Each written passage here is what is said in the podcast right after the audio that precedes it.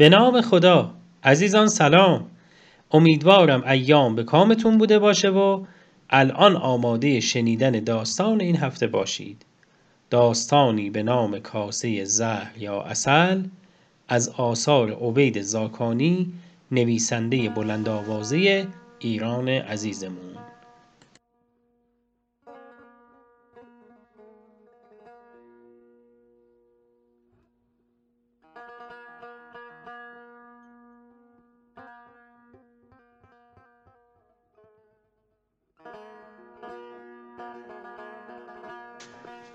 چنین نقل کرده اند که در زمانهای قدیم مرد خیاطی در دکان خود شاگردی داشت تنبل و بی جنب و جوش. روزی خیاط با کاسه ای اصل به دکان آمد. شاگرد که مشغول جارو کردن بود تا نگاهش به اصل افتاد آب دهانش را قورت داد. خیاط که برای کاری عجله داشت اصل را روی تاقچه دکان گذاشت و گفت آهای پسر من باید به بازار پارچه فروش ها بروم و سفارش کار بگیرم.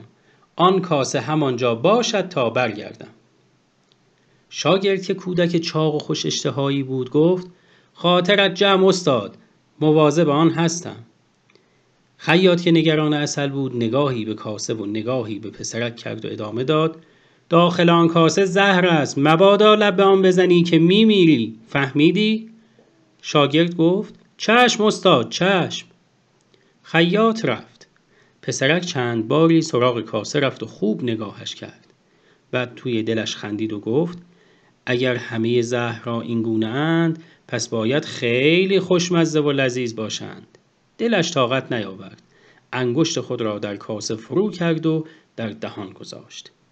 اصل شیرین و لذیذی بود. او سفارش خیاط را از یاد برد. به این سو و آن سوی دکان نگاه کرد. تکه ای از پارچه های روی میز را برداشت در دکان را بست و به بازار رفت. پارچه را فروخت با پول آن نان سنگکی خرید و به دکان برگشت. بعد نشست و همه آن اصل را خورد. خوب که سیر شد و از اصل توی کاسه اثری ندید به یاد سفارش خیاط افتاد. ای وای حالا به او چه بگویم؟ بهتر است نقشه ای بچینم. نشست دست بر شکم خود گذاشت و به فکر فرو رفت. ساعتی بعد خیاط به دکان آمد و بیدرنگ سراغ کاسه رفت. وقتی آن را خالی دید عصبانی شد.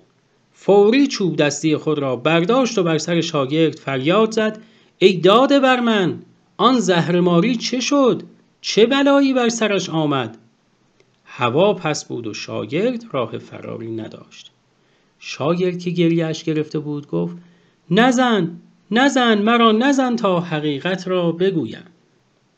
مغازدار گفت بگو بگو آن همه اصل چه شد؟ شاگرد گفت چند دقیقه در دکان از خستگی خوابم برد.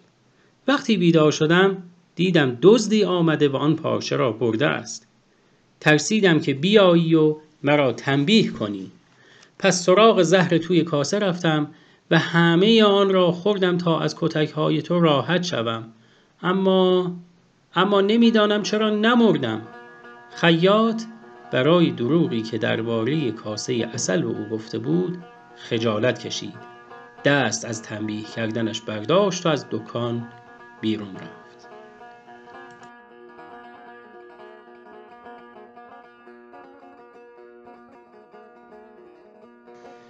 خب عزیزان به پایان داستان این هفتمون رسیدیم.